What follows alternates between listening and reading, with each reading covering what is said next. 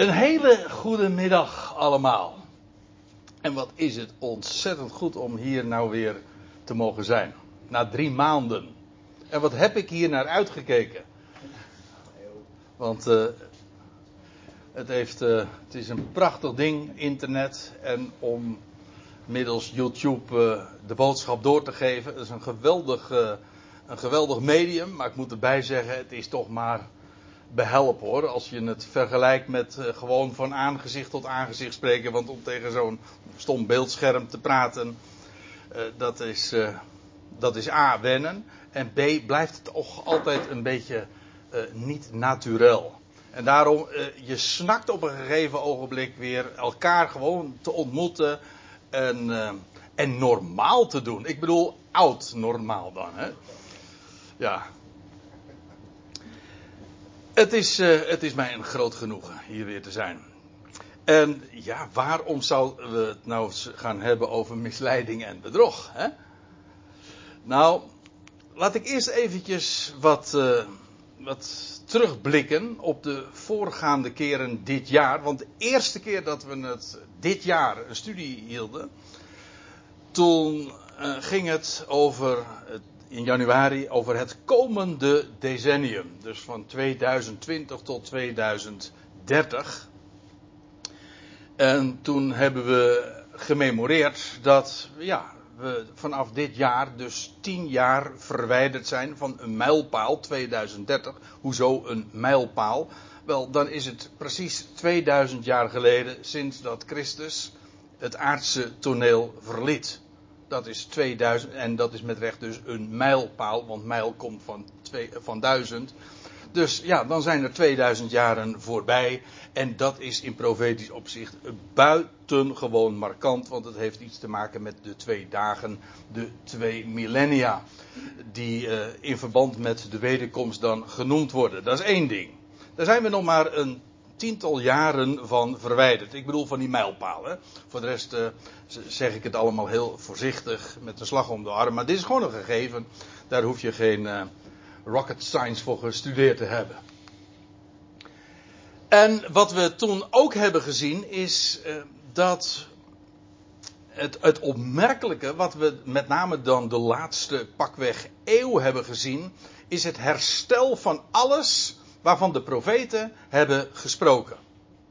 Dat is een uitdrukking trouwens uit Handelingen 3, dat Petrus dat op het tempelplein ook zo noemt.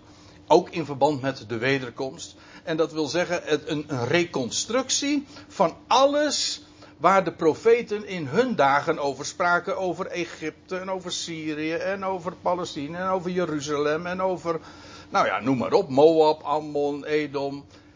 Dat alles zien we gewoon weer opnieuw verschijnen. En dat is zo'n buitengewoon fenomeen.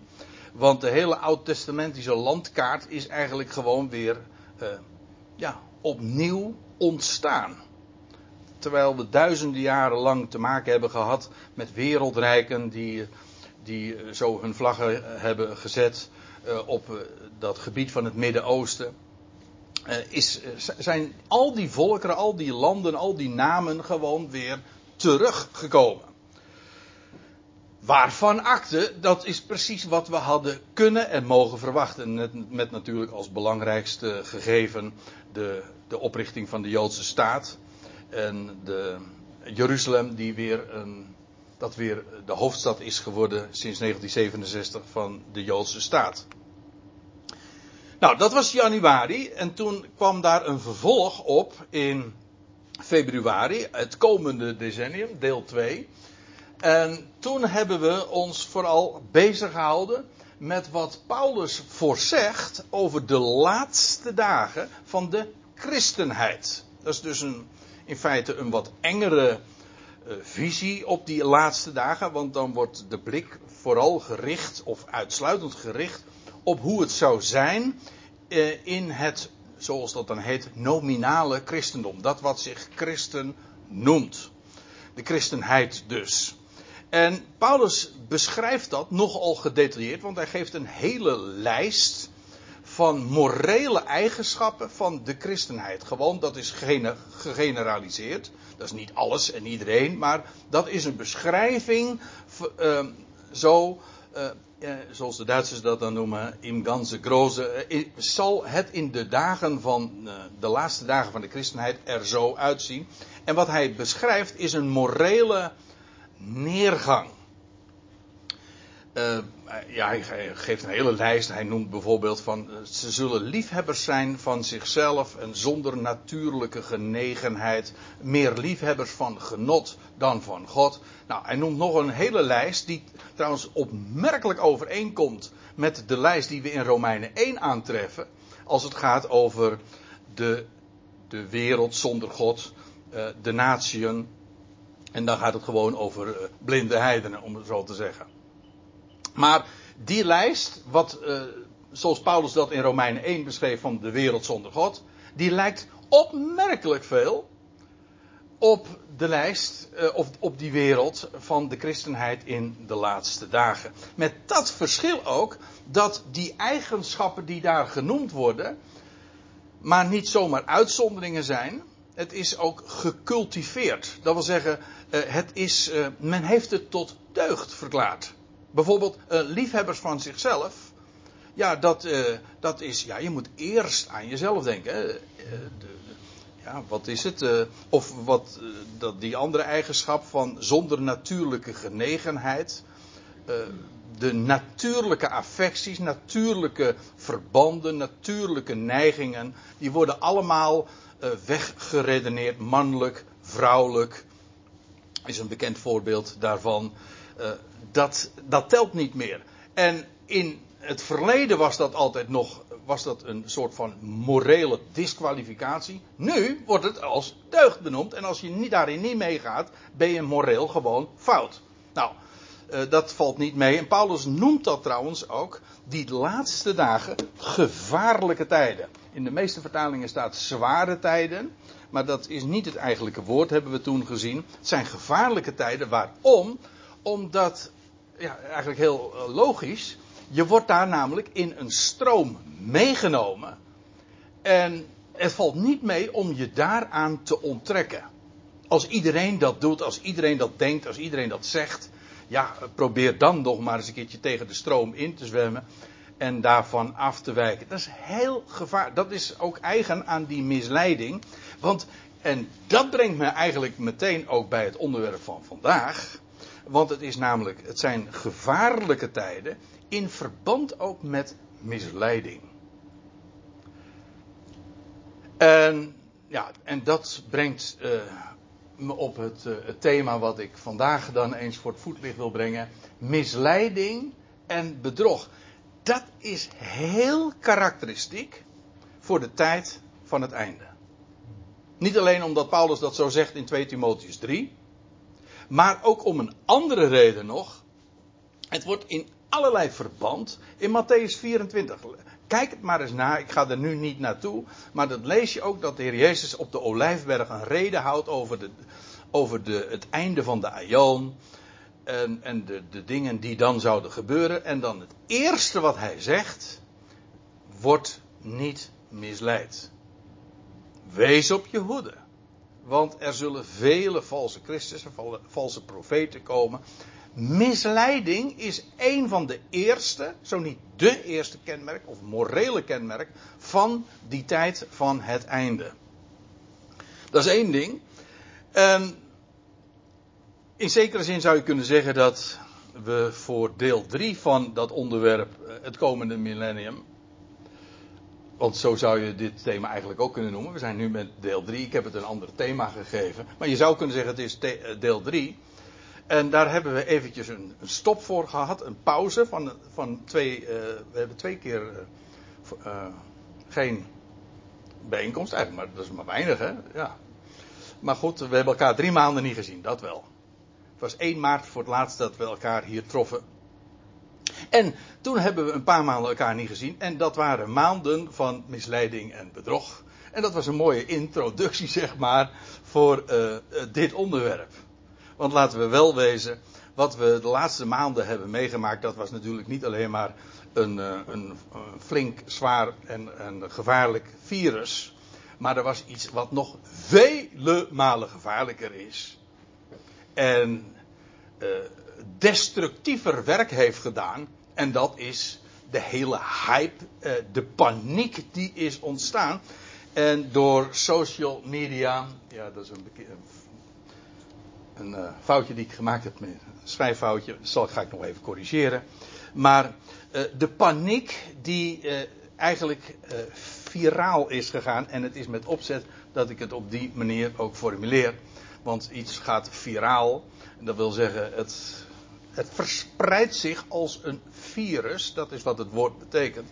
Maar de grap is dat paniek zich veel sneller, tegenwoordig in ieder geval, verspreidt dan een virus. Een virus gaat, wij noemen iets, als iets viraal gaat, gaat het zo snel als een virus. Maar de werkelijkheid is tegenwoordig, en met name ook door ja, internet, de social media, met name dat laatste ook,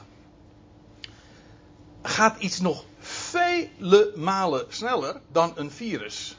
Moet je nagaan.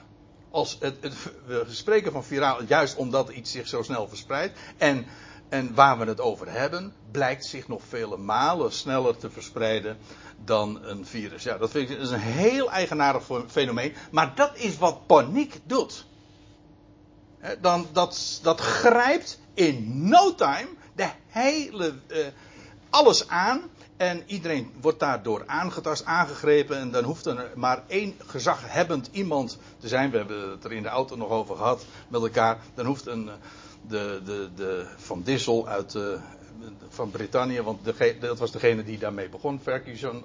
Die vertelde van ja, we konden wel eens miljoenen doden hier in, uh, in Brittannië gaan krijgen. Door de komende maand, de komende twee maanden.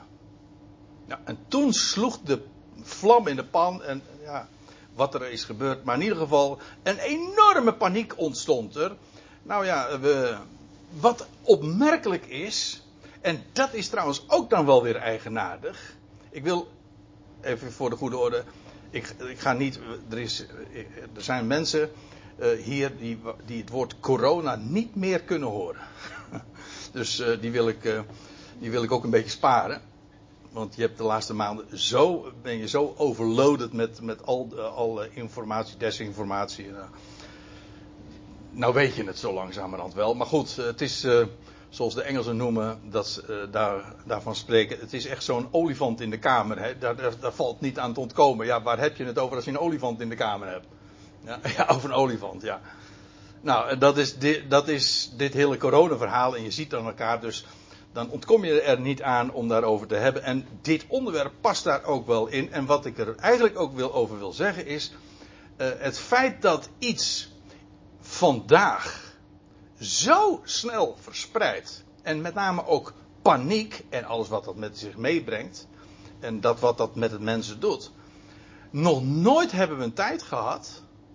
Dat dat zo snel een hele wereld in beslag kan nemen en kan sturen. Dat in vroege tijden zou dat nooit in die mate en in die snelheid en in die omvang hebben kunnen gebeuren. Omdat mensen domweg veel meer verstoken waren van het nieuws. En zeker niet dag in dag uit, van moment op moment, voortdurend in contact zijn. Ja, de hele wereld is één netwerk geworden. En, zo, dan, gaat, gaat dat dus inderdaad viraal. Maar dat zie je dus ook met paniek. En feitelijk hysterie of hysterie. Ik weet niet hoe je het moet zeggen. Maar in ieder geval, dat is uh, massahysterie. Dat is in feite ook angst. Uh, die zich dan meester maakt van een hele, van een hele massa mensen. Maar wat er dan gebeurt, iemand die hysterisch is, ja, die wordt door angst en paniek gedreven. En vervolgens ontstaan daar allerlei waanideeën. En dan spreken we over, nou, die is helemaal hysterisch. Die kijk, en wat er gebeurt bij hysterie, is de. Uh, ja, van alles. Maar uh, een van de dingen die uh, dus. ja, dat hebben we ook gehoord, hè. Er is een nieuw normaal. En ik, ik weet niet of u de, de toespraak van uh, onze koning nog gehoord hebt die hij heeft gehouden op uh, de Dam. Uh, voor een nog kleiner publiek dan dat we hier zitten. Ja. Ja, want er stond helemaal niemand op de dam. Precies tegenovergestelde van afgelopen maandag trouwens.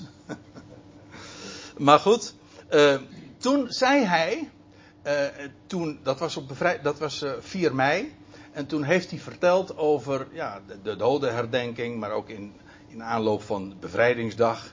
Dat hij zei van ja, vrijheid is zo'n groot goed. En toen benadrukte hij dat we niet normaal gaan noemen. Uh, wat niet norm, ja, dat we niet normaal zouden noemen wat niet normaal is. En hij doelde waarschijnlijk op de Tweede Wereldoorlog. Maar ik had de indruk, was mijn indruk, dat hij eigenlijk eventjes een por in de zij gaf van, uh, van meneer Rutte. Maar goed, dat was mijn indruk. In ieder geval, dat we niet normaal noemen wat niet normaal is. Maar dat is nu juist wel wat er gebeurt, hè? Allerlei dingen die, waarvan we altijd zeiden, drie maanden geleden nog, massaal zou iedereen gezegd hebben, het is toch bizar dat we zo zitten te doen en, en, en dat we anderhalve meter, dat je eigenlijk iedereen, alle mensen zijn een potentieel gevaar geworden. Hè? U bent gevaarlijk eigenlijk, ik moet afstand houden. Ja, en dat is dan, wordt nu geïntroduceerd. Ik heb begrepen dat meneer de minister de, de, de Jonge nu ook een wet per 1 juli in werking laat treden van, dat is die anderhalve meter samen. Dat per wet dan ook geregeld. Dat is allemaal normaal. Ja. ja en, en mensen gaan daar ook gewoon, als dat dan van overheidswegen, en iedereen noemt dat, gaat daarin mee. Ja, dat moeten we dan, dat moeten we dan ook maar normaal vinden. En, uh, en dat noemen we dan, oh ja, allerlei terminologie, dat is echt interessant. We spreken dan over social distancing. En het, we noemen het social, maar het is asociaal dus. Hè? Bijvoorbeeld uh, je oude moeder in het verpleeghuis niet meer bezoeken. Dat is social distancing. Maar ik noem het, ik noem het per definitie asociaal gedrag. Als je dat niet meer doet. En het zelfs niet meer mag doen. En dat dat normaal is. Ja, dan moet je echt gebrainwashed zijn. Om daarin mee te gaan. Zeg, nee, dat is normaal. ik, ik heb vaak gedacht, en ik, als ik zo naar de gezichten kijk, dan, uh, dan, ben ik niet de enige. Uh, de laatste maanden. Ben ik nou gek? Of zijn zij het? Ik houd nog steeds op de laatste trouwens. ja. Ja. En de, de, grap is, op het moment dat je het social noemt, ja, dan zeg je van, ja jongens, dan is het dus eigenlijk asociaal als je geen afstand neemt. Net zo goed als dat je kritiek hebt op de lockdown, dat mensen opgesloten worden. Dat is wat lockdown betekent. Uh, als je het dan intelligent noemt. Aha, oh nee, dus dat betekent dat als je de kritiek op hebt, ben je onintelligent, ben je dom. Ja. Heel slim trouwens, eh, dat vind ik wel weer heel intelligent, om, het, om zo'n maatregel dan uh, te voorzien van zo'n adjectief, van zo'n bijvoeglijk naamwoord. En dan zeggen we van dat, dat is intelligent. Aha.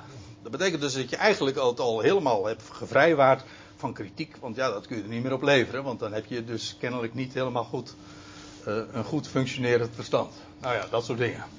Nog iets wat je krijgt bij hysterie en paniek is een tunnelvisie. Maar het heeft allemaal met elkaar te maken. Je bent namelijk. Uh, een tunnelvisie wil zeggen dat je gewoon in één richting denkt, één lijn, in één tunnel. De rest zie je helemaal niet meer. En dat betekent ook eigenlijk, het is een uitschakelen. Uh, ja, je, je, focus is op één aspect. Dat zag je bijvoorbeeld hele, bij de hele be, be, beslissingen, besluitvorming. Daar werd naar één ding gekeken, alsof de hele maatschappij alleen maar uit IC bestond. En uh, bedrijven en de oudere mensen in de verpleeghuizen en alle aspecten van de hele maatschappij, die werden, waren ineens even niet belangrijk. De blik was op één, dat is blikvernauwing. En in feite is dat dus ook een uitschakeling van gezond verstand. Dat durf ik rustig zo te zeggen, want ik, het is zo opmerkelijk. Ik heb de laatste maanden, uiteraard, uh, je, houdt je hiermee bezig, maar je wil ook weten van wat zit hierachter. Het is me zo enorm opgevallen. Dat allerlei mensen die heel goed wisten waar ze het over hadden, bijvoorbeeld immunologen, epidemiologen, uh, allemaal mensen die op hun terrein expertise hadden, maar die een afwijkende visie hadden op het gangbare denken. Die werden allemaal gewoon uh, weggefilterd. Uh, niet op de social media, trouwens ook op Twitter en op YouTube. Je, mensen die een heel zinnig verhaal hielden, chirurgen op de IC's in Amerika, die een geweldig verhaal hielden, maar het paste niet in het, in, in, in het mainstream nieuws. En dat werd dan allemaal weggefilterd. Dat was, dat was gevaarlijk. Dus alle kritiek. Kijk, gezond verstand wil ook zeggen dat je kritisch bent. Wil helemaal niet zeggen dat je de waarheid claimt. Nee, gezond verstand staat open voor kritiek en andere inzichten. En uh, het zou best anders kunnen zijn. En gezond verstand staat daarvoor open. En op het moment dat je in een tunnelvisie zit, ja, dan, uh, dan ben je daar helemaal, mag dat niet. En dan komt daar bijvoorbeeld, ik herinner me nog heel goed, eind maart had je daar, uh, kwam daar uh, George Kelder op de televisie en die zei van, ja, wacht even, we moeten ook denken over, denken we even aan wat dit allemaal met de economie doet. En hij kreeg me toch een partij kritiek over zich heen. En, en toen zei hij als reactie, hij zei, ik heb eigenlijk één probleem. En dat is, ik ben vier, ik ben vier weken gewoon te vroeg. Want over een paar weken, zegt iedereen dit namelijk. En dat was ook inderdaad zo. Hij zegt, maar ja, op dit, in dit stadium kan ik dat nog niet zeggen. Maar mensen zitten gewoon in zo'n bepaalde stroom van denken dat ze die kritiek niet kunnen hebben. En dan worden dwarsdenkers echt monddood gemaakt. Nou, er zijn vele, vele voorbeelden van te geven. Nou, wat je, hebt dus, uh, wat je dus hebt gezien is, de afgelopen maanden hebben we echt een voorproefje gezien van wat paniek kan doen en hoe misleiding en bedrog zich in zo'n korte tijd meester kan maken over, over hele werelddelen, om niet te zeggen de hele wereld zelfs. Het heeft mij, ik weet niet hoe het u vergaat, enorm verbijsterd. Ik had dit echt niet voor mogelijk gehouden. Hoe dit zo, hoe het. Kijk, ik heb het nu dus niet over, over, wat een, uh, over het gevaar van een virus en over wat dat allemaal kan doen. Ik bedoel, het had vele malen gevaarlijker kunnen zijn nog. Uh, uiteindelijk is het allemaal uh, reuze. Ja, ik weet het, er, is heel veel, er zijn heel veel slachtoffers. Maar ik bedoel, in getalsmatige termen heeft het niet bijvoorbeeld overtroffen wat er een paar jaar geleden is gebeurd met de, met de, met de griep. Ik bedoel, in relatieve, relatieve termen moeten we dat gewoon vaststellen. En toen hadden we, had niemand daarover. En ehm, ja, en dan, blijkt dat dus allemaal uh, anders te zijn. Eerst, in eerste instantie hadden ze over miljoenen doden. Nou, dat was dus helemaal niet het geval. En moet je dat de mensen kwalijk nemen? Nee, want we wisten het van tevoren niet. Ik bedoel, voor hetzelfde geld had het wel inderdaad een nog veel gevaarlijker virus geweest. Maar wat het verbijsterende was, is niet het virus. Maar hoe mensen uh, daarop reageren. En hoe de maatschappij en de regeringsleiding. En hoe iedereen in zo'n, in zo'n stroom dan meegaat. En hoe moeilijk het dan is om gewoon zelfstandig kritisch te denken. Van wacht even, waar, wat is hier aan de hand? En in eerste instantie denk je allemaal van als er dan geluiden komen van ja, dit is afschuwelijk. Ja, maar dan komt er toch een moment, dan moet er een moment komen, als je gezond bij zinnen bent, van wacht even, waar zijn we mee bezig? En dat mensen die vragen ook kunnen stellen. Dat dat niet weggefilterd, onderdrukt wordt. Want dan ben je, ben je dus echt bezig en uh, in een, ja, in, met misleiding en bedrog. En dat is wat we de laatste maanden echt, ik moet zeggen, voor mezelf, of voor mezelf sprekend, aan de lijve hebben ervaren hoe dat zich zo over de, nou, in ons land, om even daartoe te beperken, heeft meester gemaakt. Ongelooflijk. Ja, nou. God, dat is wel een hele lange inleiding geworden. Dat zijn we gewend, ja. Ook dat mag je zeggen. Het moet zelfs gezegd worden. En, uh, want ik wilde namelijk nog naar 2 Thessalonica 2. Trouwens, ik heb een paar maanden niet gesproken, dus ik vind dat ik hier drie uur mag spreken. Leuk. ja. nee. Je hebt recht op meer spreken. Ik heb, ja, vind ik ook, ja. Die eis ik nou gewoon op, ja. Zo is dat. Nee, ik... Eh, maar goed, uh, ik wilde uh, u meenemen naar een passage in 2 Thessalonica 2. Daar spreekt Paulus over de tijd dat de mens der zonde zich in de tempel God zal zetten. En hij refereert daarbij aan schriftplaatsen, met name Daniel, die daarover spreekt. Dat daar een keer een mens zal zijn. Die in de tempel van Jeruzalem, die er dus dan bij die gelegenheid weer moet zijn, uiteraard.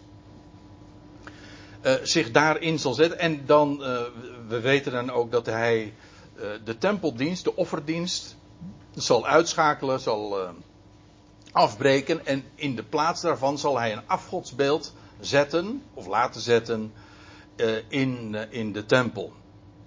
Dat is de gruwel van verwoesting. Dat is eigenlijk ook het, het markeringspunt dat de, de tijd van grote verdrukking voor Israël zal aanvangen. Nou, Paulus beschrijft die tijd. En, uh, maar hij, wat hij daarbij benadrukt is dat daar eerst iets moet uh, plaatsvinden. Voordat die mens der wetteloosheid zich in de tempel gods gaat zetten. Moet eerst moet de en nou, ik zeg het expres op een wat ongebruikelijke manier, maar dit is wat er letterlijk staat. Eerst moet de afstandneming plaatsvinden. De, als je dat in de gangbare vertalingen kijkt, dan staat daar het woordje afval. Eerst moet daar de afval plaatsvinden. Uh, dat zou kunnen, maar dat is niet wat er staat. Het woord wat Paulus gebruikt namelijk is apostasia. Wat trouwens, degene die Engels spreken, een bekende term is, of in ieder geval een redelijk uh, bekende term. Apostasia. En dat is. Uh, dat, dat kan inderdaad het afstand nemen zijn van de waarheid. En dan wordt het al gauw. Uh, krijgt het gauw de betekenis van misleid. Nee, van afval. ja, in de zin van. Nee, niet dat wat, je, wat er gebeurt, wat je in de, in de prellenbak gooit. Maar afvallen van het geloof. Ook niet afvallen in de zin van lijnen. Dat is nog weer een ander afval. Uh, maar apostasia, apo betekent, is een, af, is een voorzetsel, betekent vanaf. En stasia, daar herkennen we ons woordje staan nog in. En dat betekent dus eigenlijk letterlijk afstaan. En ver, het wordt bijvoorbeeld als werkwoord ook gebruikt met vertrek. We gingen, eh, bijvoorbeeld staat er in handelingen of in het Nieuwe Testament wordt het als werkwoord heel dikwijls gebruikt. Iemand die vertrekt dat is, die neemt afstand. Hè? Dat is nogal logisch. En uh, ik uh, gebruik expres even het woordje distancing. Maar distancing is eigenlijk precies wat afstandneming is. Je neemt afstand. Je neemt. Uh, ja, dat is wat distance is, hè? Distancing, ja. Hè? Anderhalve meter. Ja, anderhalve meter. Ja, maar dit gaat niet over anderhalve meter. En dit is trouwens ook geen geen horizontale distancing, maar verticale distancing. Want ik ga er, uh, ik heb dat bij, uh, ja, als, op mijn website heb ik daar een, uh, een studie staan, daar heb ik een hele avond daaraan gewijd, over die apostasia in 2 Thessalonica 2. In een serie over de wederkomst en de gebeurtenissen daaromheen. Ik moet dat nu dus even heel kort even aangeven. Maar waar, het, waar Paulus het over heeft, als het mij vraagt, en zonder dat nu verder uit de doeken te doen, is ons vertrek inderdaad. Dus niet de afval, nee, onze afstandneming. Eerst moet onze afstandneming plaatsvinden. En waar heeft hij het over? Wel, ons, onze vereniging met hem. Nou, dat is echt afstandneming hoor. En eerst moet dat plaatsvinden, alvorens de mens der wetteloosheid zich in de tempel gods uh, gaat zetten. Nou, dit is de noodzakelijke inleiding tot 2 Thessalonica 2. Dus dit was de inleiding nummer 2 dus. En nu gaan we naar die vers toe in 2 Thessalonica 2. En nu zegt Paulus dit. En jullie weten nu, schrijft hij aan de Thessalonikers. Jullie weten nu wat hem, en dan heeft hij het over de mensen der wetteloosheid, die zich in de tempel van God zal zetten. Jullie weten nu wat hem vasthoudt. Om onthuld te worden op zijn tijdstip. Uh, wat hem vasthoudt, de, in de zin van wat hem tegenhoudt. Hij wordt nu vastgehouden. Waarom? Wel, uh, er is iets, en Paulus zegt, jullie weten nu wat dat is. Ja, dat is nogal logisch, want dat is precies die afstandneming. Dat is eerst wat er moet gebeuren, voordat hij onthuld zal worden op zijn tijdstip. Op het moment dat hij inderdaad vrij baan krijgt. Paulus zegt, jullie weten dat nu. Want dat is het hele onderwerp waar hij het eigenlijk dit hoofdstuk over had. En waar hij de eerdere brief ook al had over had gesproken. Onze wegrukking, de Heer tegemoet in de lucht. Want zegt hij in vers 7 dan. Het geheim van de wetteloosheid is reeds in werkende. Het, ik leg expres de nadruk even op dat woordje het geheim, want het gaat erom de tegenstelling tot uh, het, wordt, het wordt openbaar, het wordt onthuld. Dat was het woord ook wat hij uh, in het voorgaande gebruikt. Het wordt onthuld, maar het geheim is nu reeds inwerkende.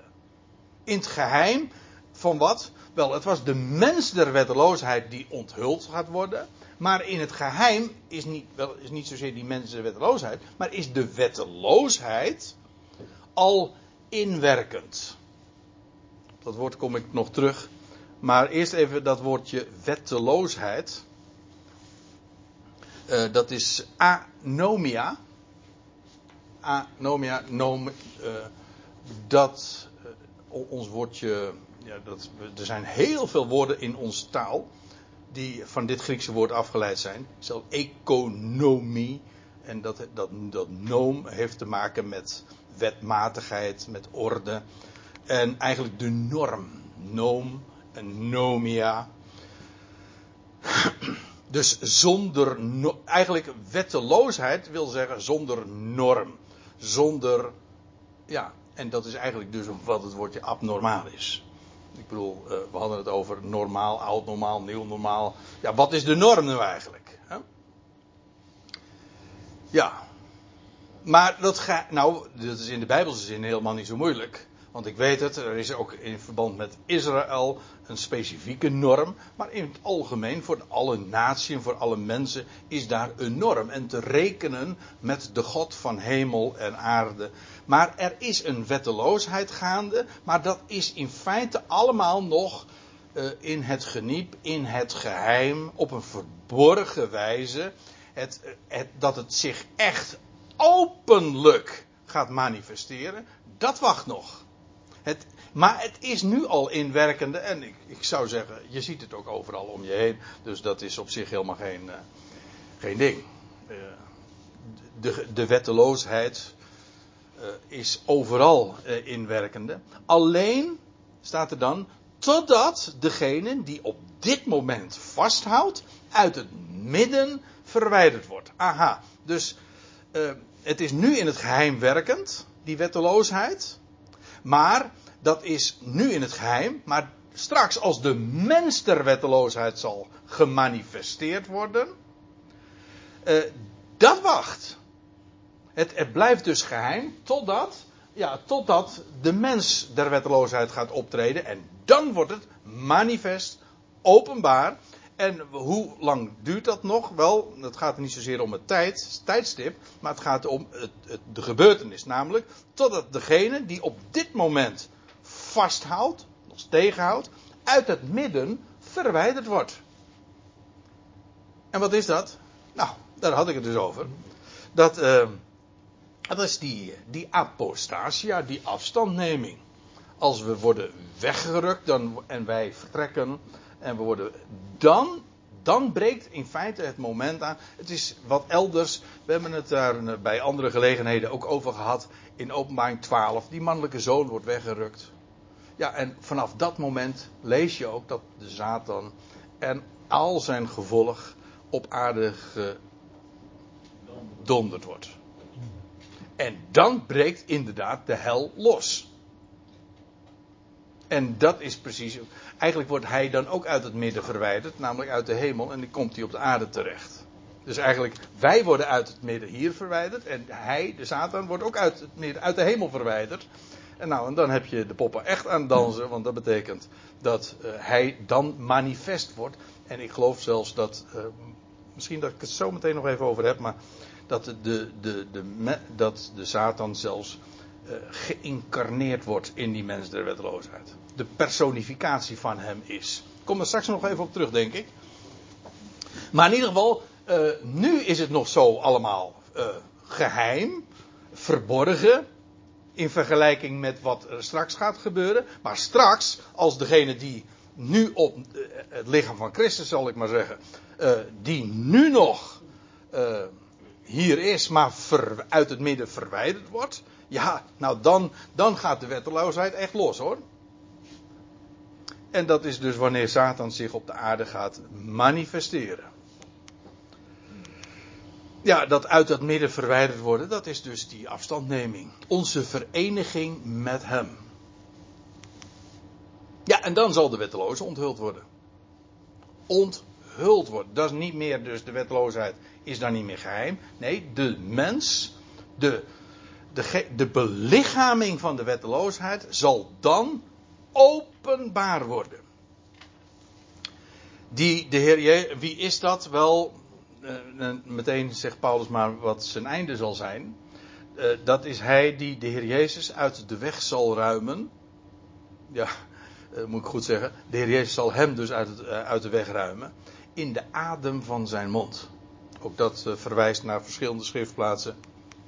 Maar de adem van zijn mond is feitelijk zijn woord. Want ja, hoe gaat dat? Hoe spreek je?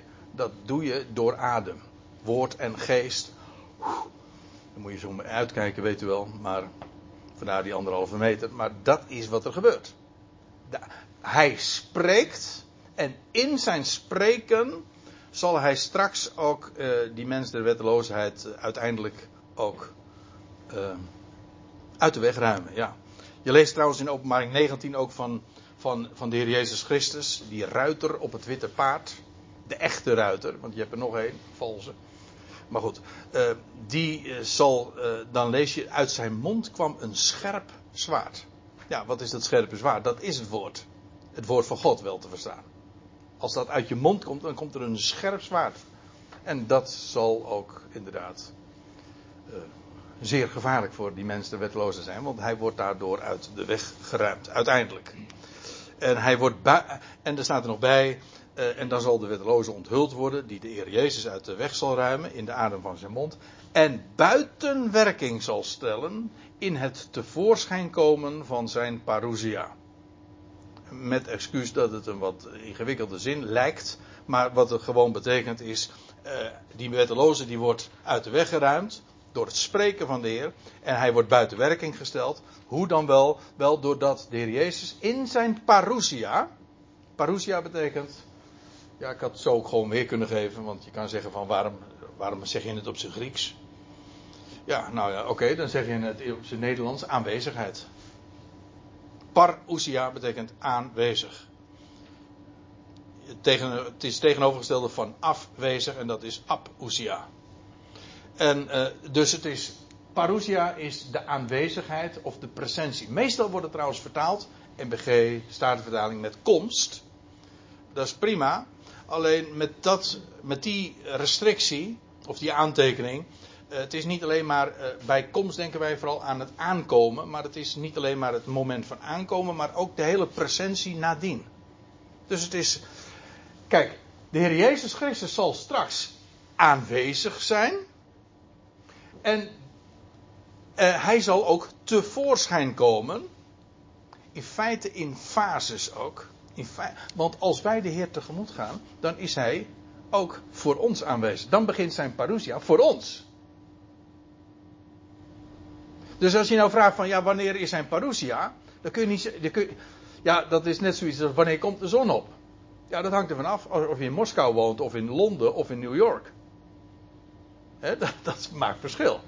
En dat is met de parousia van de Heer Jezus Christus ook. Hij komt eerst, in, eerst is zijn parousia voor ons. Op een later tijdstip ook voor Israël. En op een nog wat later tijdstip ook voor de volkerenwereld. En vandaar ook dat er gesproken wordt over die wetteloze. Ja, die zal uh, buiten werking worden gesteld. Uh, in het tevoorschijn komen van, van zijn Christus parousia. Hij is aanwezig en dan zal hij ook uh, uiteindelijk ook te, tevoorschijn komen, zichtbaar worden voor iedereen. En eerst voor Israël ook en voor de volkerenwereld. En bij die gelegenheid, in die fase, zal die wetteloze uit de weg worden geruimd.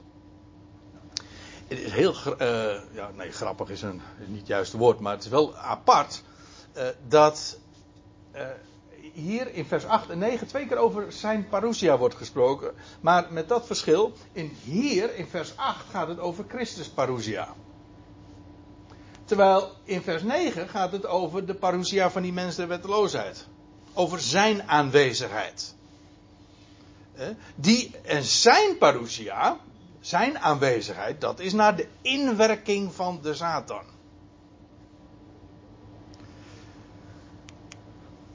Ja, zijn, gaat, dus je hebt aan de ene kant Christus, de parousia. En je hebt aan de andere kant de parousia, de presentie, de aanwezigheid, de komst, zo u, zo u wilt, van die mensen van de wetteloosheid. En de parousia van die mensen der wetteloosheid, dat is naar inwerking van Satan. De tegenstander. Wat ook vrij logisch is, want ja, hoe ging het ook alweer, waar, we waar ik het net op wees. De Satan zal worden, op aarde worden geworpen en op dat moment zal hij zich meester maken van een mens. En dat is op een hele bijzondere manier. Want uh, er, staat, er staat hier nog bij, uh, naar uh, zijn parousia, sorry, zijn, zijn parousie, die van de mens der wetteloosheid, is naar inwerking van de Satan. In alle kracht en in tekenen en in wonderen van leugen. Er wordt hier gesproken over kracht, tekenen en wonderen. Is heel opmerkelijk. Pak een concordantie waar je die drie termen bij elkaar vindt. In Matthäus lees je dat. Over de Heer Jezus.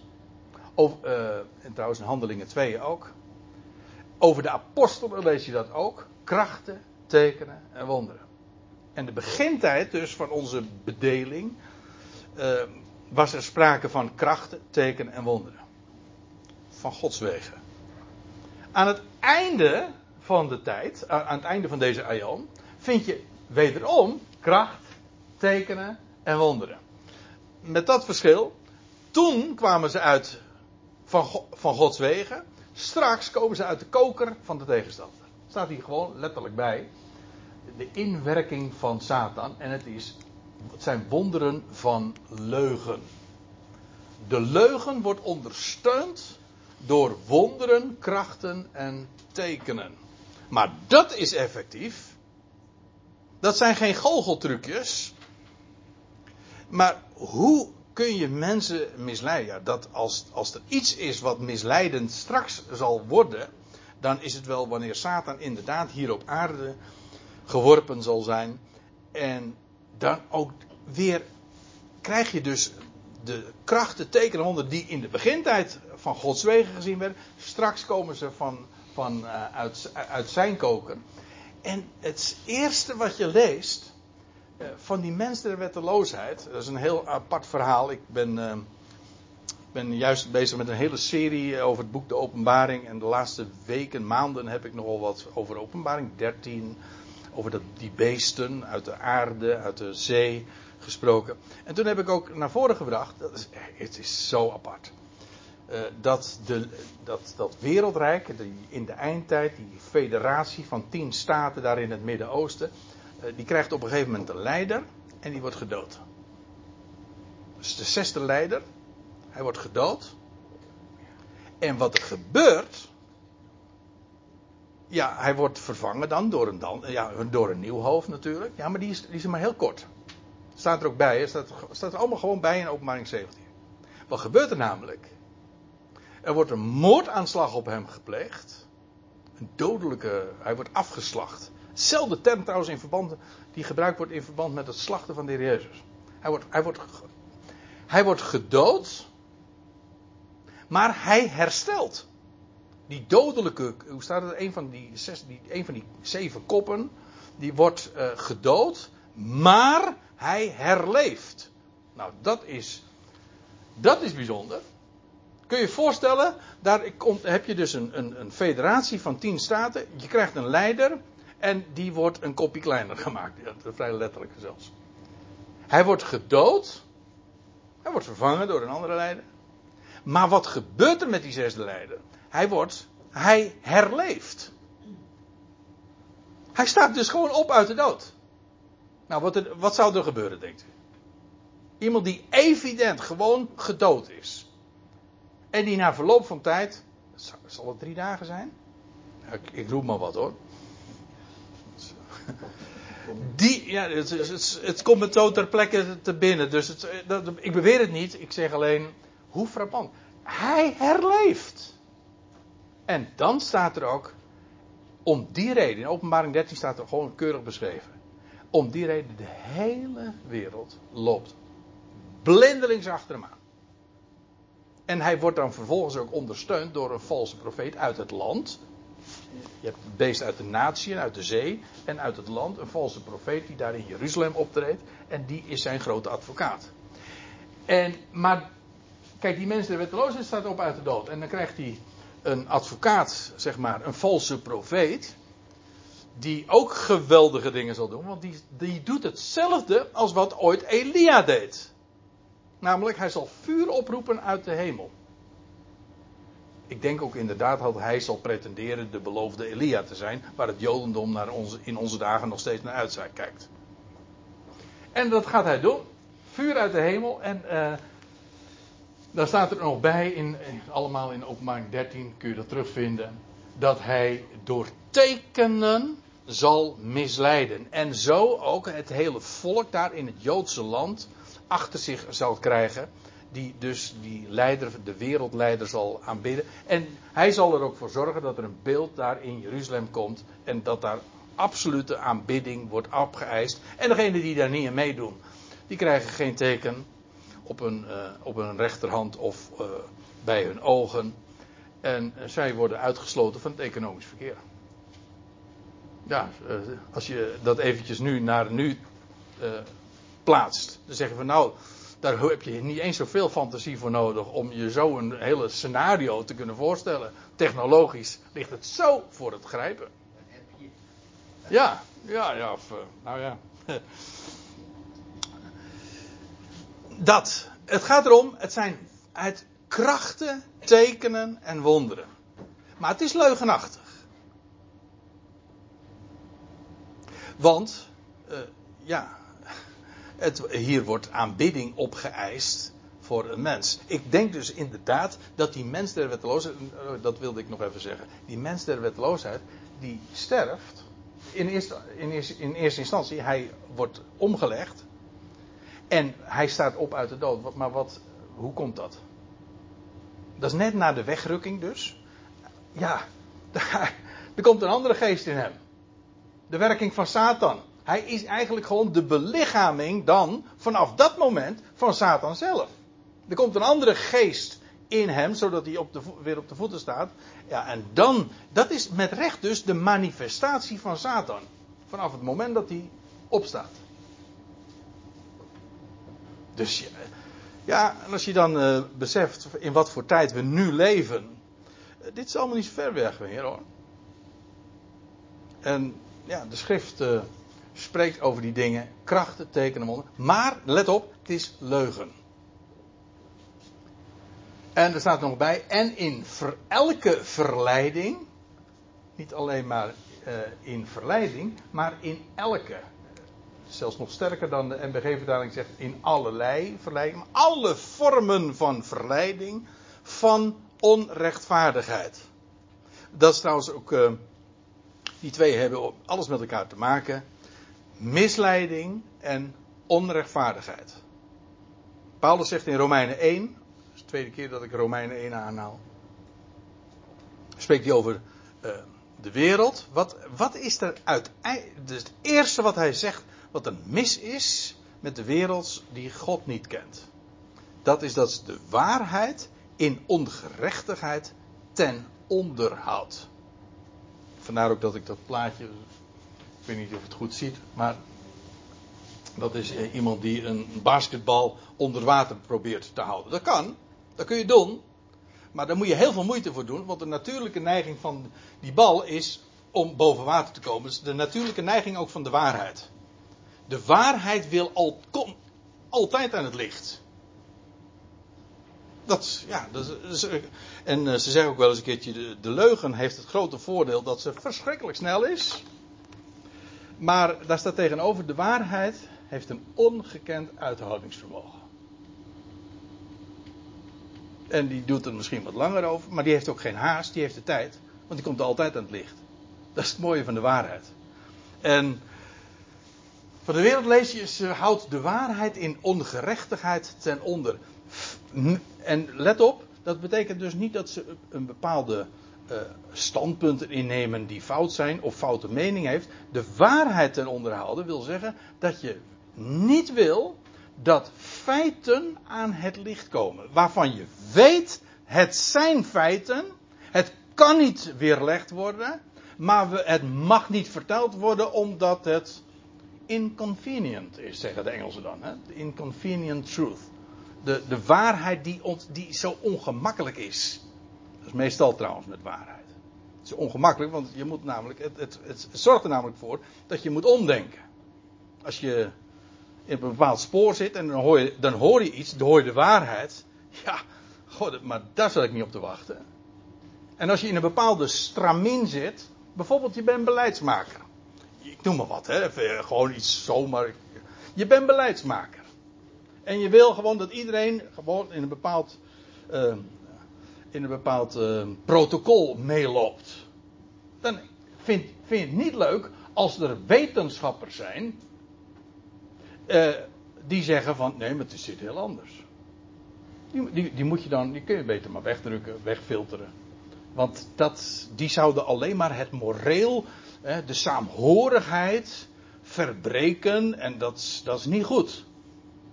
Het, het is heel subtiel hè. Het, is, het werkt zo subtiel om de waarheid ten onderhoud. Want je kunt namelijk, er zijn hele goede sociale liefdevolle redenen om de waarheid ten onder te houden. Omdat het namelijk heel erg uh, je, heel, je, je beleid, je hele voornemen en alles wat je voorstaat kan tegenwerpen. Ja. Ik, uh, ik uh, hoorde een wanneer was het? Een week of drie terug. Toen hoorde ik een, een jurist, een, uh, iemand die staatsrecht uh, doseert, een professor in Tilburg, eh, meen ik. En die vertelde dat de huidige. De, de, lockdown, maar ook de, de, de, de straffen van vier, bijvoorbeeld ook de, dat iemand die zich niet houdt aan de anderhalve meter, dat hij een wet of dat hij een boete krijgt van 400 euro. En zelfs uh, een, een, straf, uh, hoe noem je dat? Een, een strafblad heeft. Hij zegt dat kan niet. Hij zegt in termen van uh, de grondwet is dat gewoon onwettig. Dat mag niet. Hij zegt en het kan zijn inderdaad nood breekt wet, maar nood breekt nooit grondwet. Want de grondwet is nu juist bedoeld om de burger te beschermen tegen de staat. Daar is de grondwet voor bedoeld. Hij zegt, dit is ongrondwettig. Ze hebben van alles uit, uit de kast moeten halen om het dan toch weer in vorm, uh, in een bepaald stramien te brengen. En toen werd, hij adviseerde, hij zegt, ik hoor het mezelf zeggen, hij zegt, mag dit eigenlijk uh, misschien niet zeggen? Hij zegt, maar ik adviseer, notabene, een hoogleraar staatsrecht. Ik adviseer iedereen die een boete krijgt, het niet te betalen, want ik weet zeker dat als het voor de rechter komt, dat geseponeerd wordt. Hij zegt, want je hebt geen ze hebben geen poot om op te staan. Hij, dat, zeg, dat is niet mijn beheer. Dat en toen werd er gezegd tegen die man, maar waar, waarom spreekt u dat nu pas? Hij zegt, hij zegt een paar, weken terug, of een anderhalve maand geleden, kon ik dat helemaal nog niet zeggen. Mocht ik dat niet zeggen? En ben je trouwens ook in, de, in de academische wereld enzovoort, word je ook gewoon, uh, ja, dat is, geldt trouwens voor veel meer terreinen. Moet jij als bioloog, probeer jij maar eens een keertje te vertellen.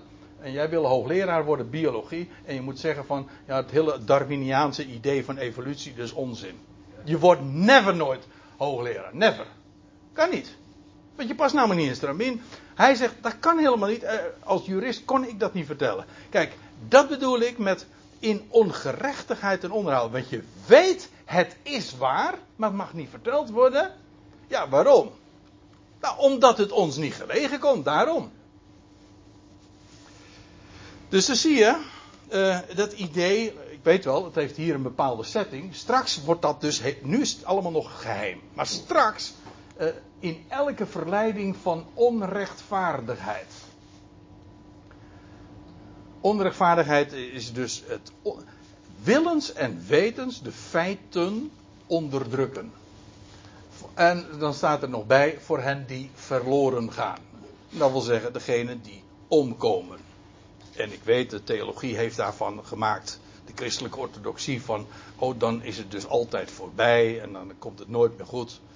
Wat natuurlijk ook onzin is. Want God zoekt het verlorene, ja. Dus uh, ja, zij komen om, dat is waar. Dat, dat zegt het boek Openbaring trouwens ook. Degene in die generatie, die, die in dat stramien gaan, uh, ja, die komen om, ja. Waarom? Omdat ze de liefde van de waarheid niet ontvangen. Dat is wel aardig, hè? Dat er staat ontvangen. Je, de liefde voor de waarheid moet je ontvangen. Dat is een gift. Waardoor zij gered zouden worden. Let op. Wat is wat redt? De waarheid. De waarheid redt. De, waar, ja, de waarheid maakt vrij, maar de waarheid redt ook. En ik moet er trouwens bij zeggen: waarheid is niet democratisch. Ik bedoel, iets is waar niet omdat iedereen iets zegt. Sterker nog, als iedereen zegt dat 2 en 2 6 is. En jij als enige zegt 2 en 2 is 4. Dan is, heb jij gelijk. Ja, waarom? De waarheid interesseert zich helemaal niet in aantallen. De waarheid is ondemocratisch. Heeft niets met aantallen te maken. We hebben wel de neiging. Iedereen. U, ik. Dat als iedereen iets zegt. Oké, je hebt dwarsdenkers. Mensen die uh, precies tegenovergestelde denken. Maar, en dat is dan in feite een voordeel. En trouwens, je hebt ook niet gelijk omdat jij er tegen ingaat. De waarheid heeft er domweg helemaal niks mee te maken. Met aantallen. Niets. Maar je hebt gauw de neiging om te als iedereen dat zal zeggen. Nou. En de meeste mensen durven er niet tegen in te gaan. Dat is echt zo. Het werkt zo.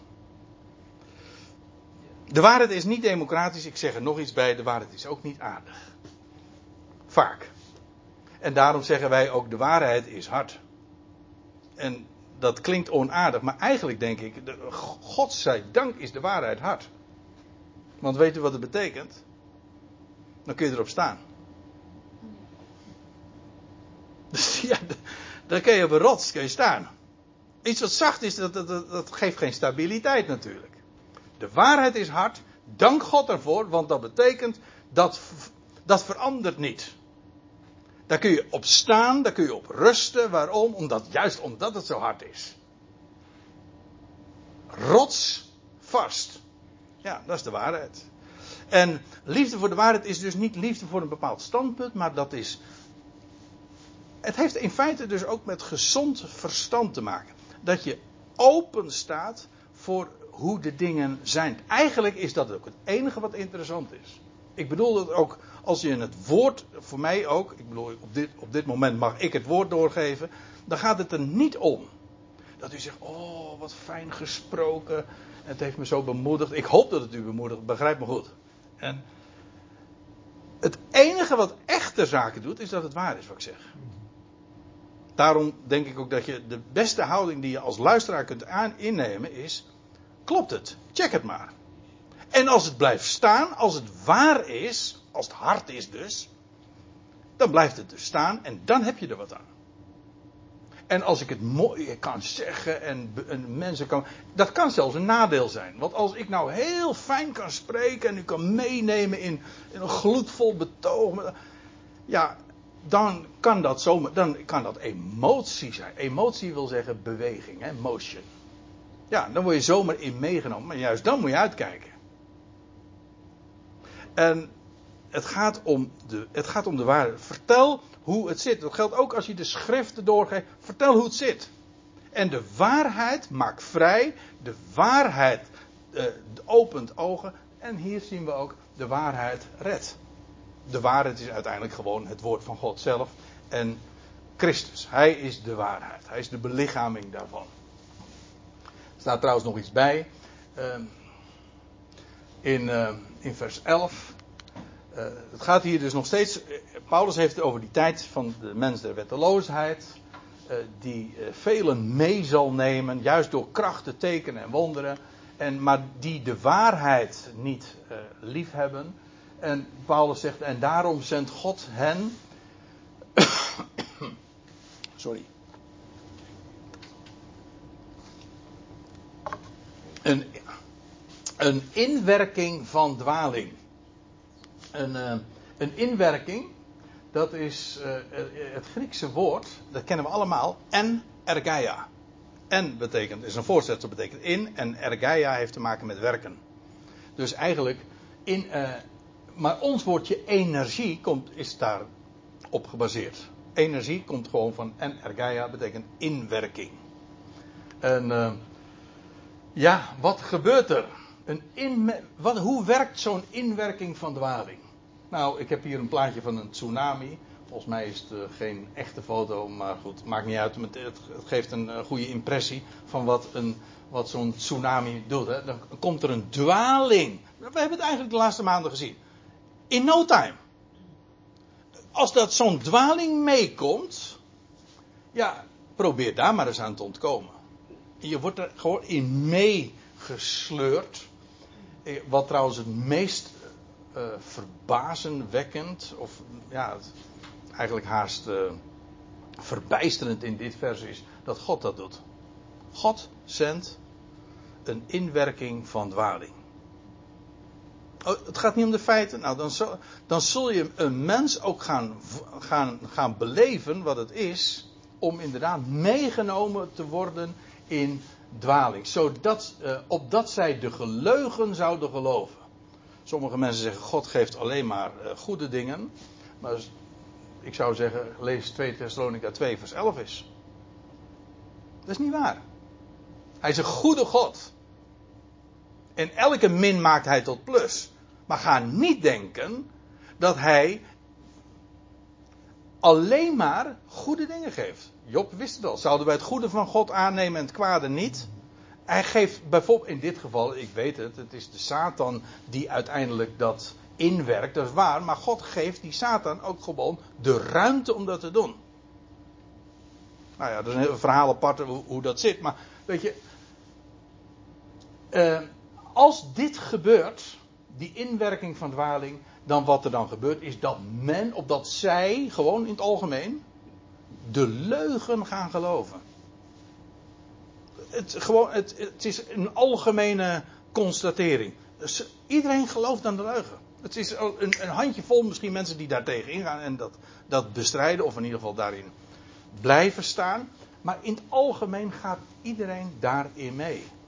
En ik denk dat we juist ook in deze tijd, en die mensen der wetteloosheid gaan we niet meer meemaken. Maar uh, daarvoor gaan we al heel veel staaltjes meemaken van misleiding.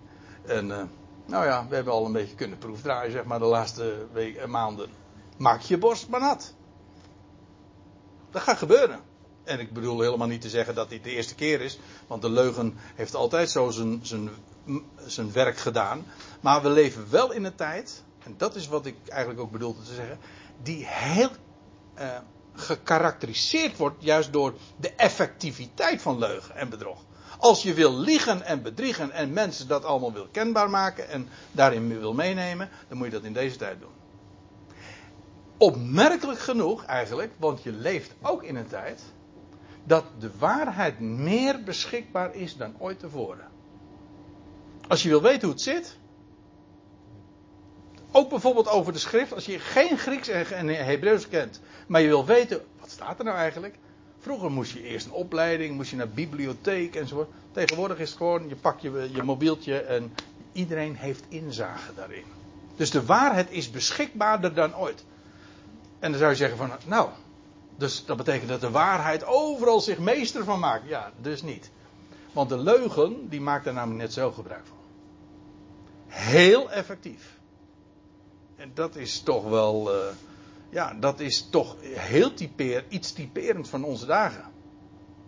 Ik vind ook eigenlijk wel eigenaardig dat internet, met name dan, ik bedoel, massamedia als radio, later nog weer de televisie. En toen kwam in de jaren negentig, in, de, in het begin van deze, dit millennium, kwam internet. En de laatste decennium is daar dan nog de social media bijgekomen. Van WhatsApp en uh, Twitter en weet ik veel wat allemaal.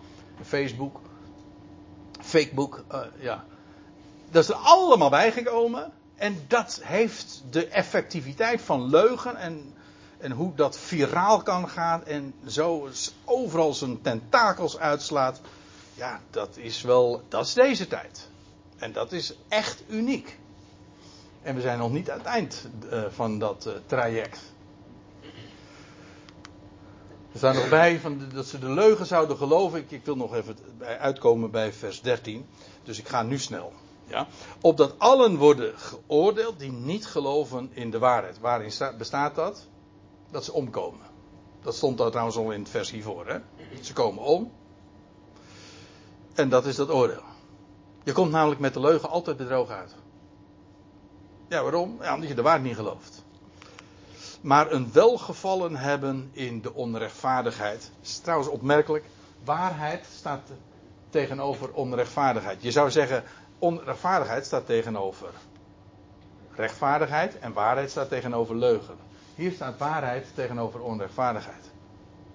Ja, waarom? Om, het is uh, namelijk, elka, dat zijn elkaars uh, tegenpolen. Als je namelijk de waarheid ten onder houdt, dat is onrechtvaardig. Want je weet hoe het zit. Dat is onrechtvaardig dus. Dus uh, dan blijkt dus de waarheid inderdaad tegenover onrechtvaardigheid te staan.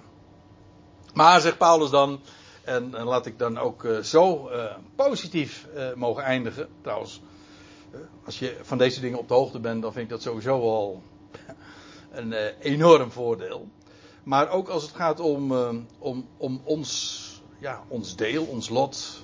Wij echter zijn verschuldigd voor God, God altijd te danken omtrent jullie broeders, geliefd door de Heer. Ik bedoel, Paulus was nog, had nog maar uh, kort herinneringen aan zijn verblijf aan, uh, aan Thessalonica. En hij zegt, ja, we, hij, hij, eerder, in een eerdere brief had hij al gezegd, jullie hebben mijn woord, of het woord wat ik heb mogen prediken. Hij zegt, jullie hebben het aangenomen niet als een woord van mensen, maar wat het naar waarheid ook is, als een woord Gods. Ja, dus hij zegt, ik dank God. Waarom? Jullie zijn broeders, geliefd door de Heer, omdat God jullie uitkiest. Uitverkiezing is een bijbelse waarheid. En als je, als je de ogen open gegaan zijn voor de waarheid, is dat geen verdienste. Dat is gewoon omdat je uitgekozen bent. Overigens, uh, maar dat is uh, een andere waarheid. God opent allen ogen, maar hij opent nu de ogen van degene die hij daar heeft uitgekozen. Kijk, die hele oogst gaat nog volgen. En wij zijn eerste vrucht. En dat is uitkiezen. Iedereen krijgt, uh, ieders ogen zullen geopend worden. Ieder zal uiteindelijk gaan erkennen wat de waarheid is. Wat is ons deel dan als gelovigen? Dat wij eerste vrucht zijn. Eerstelingen. Nou, dat we vorige, uh, vorig seizoen hebben we het daar nog uh, vrij uitgebreid over gehad. Over eerstelingen en over eerste vrucht en over eerstgeborenen. Ja. Wij zijn eerste vrucht van de oogst. Ja, als eerste vrucht van oogst tot redding. In heiliging van geest. Want dat is inderdaad ook wat geest, de geest apart stelt. en niet zodat het niet geïnfiltreerd wordt door leugen. Maar door geloof van waarheid. Geloof, het mogen aanvaarden van en leven in erkenning van waarheid. Dat wat hij gesproken heeft. Dat wat hard is. Wat vaststaat. Ja, en dat is zo'n enorm voorrecht. En in dit decennium te leven. Wat die ook eh, als geen andere te, uh, gekenmerkt zal worden. Ook nog in de, de, de jaren die gaan komen. Door leugen en bedrog. Om dat te mogen weten. Waarheid te kennen en om te leven in dat vizier en met dat vergezicht van God dat God ons geeft. Nou, daar wilde ik het uh, voor vandaag maar bij laten.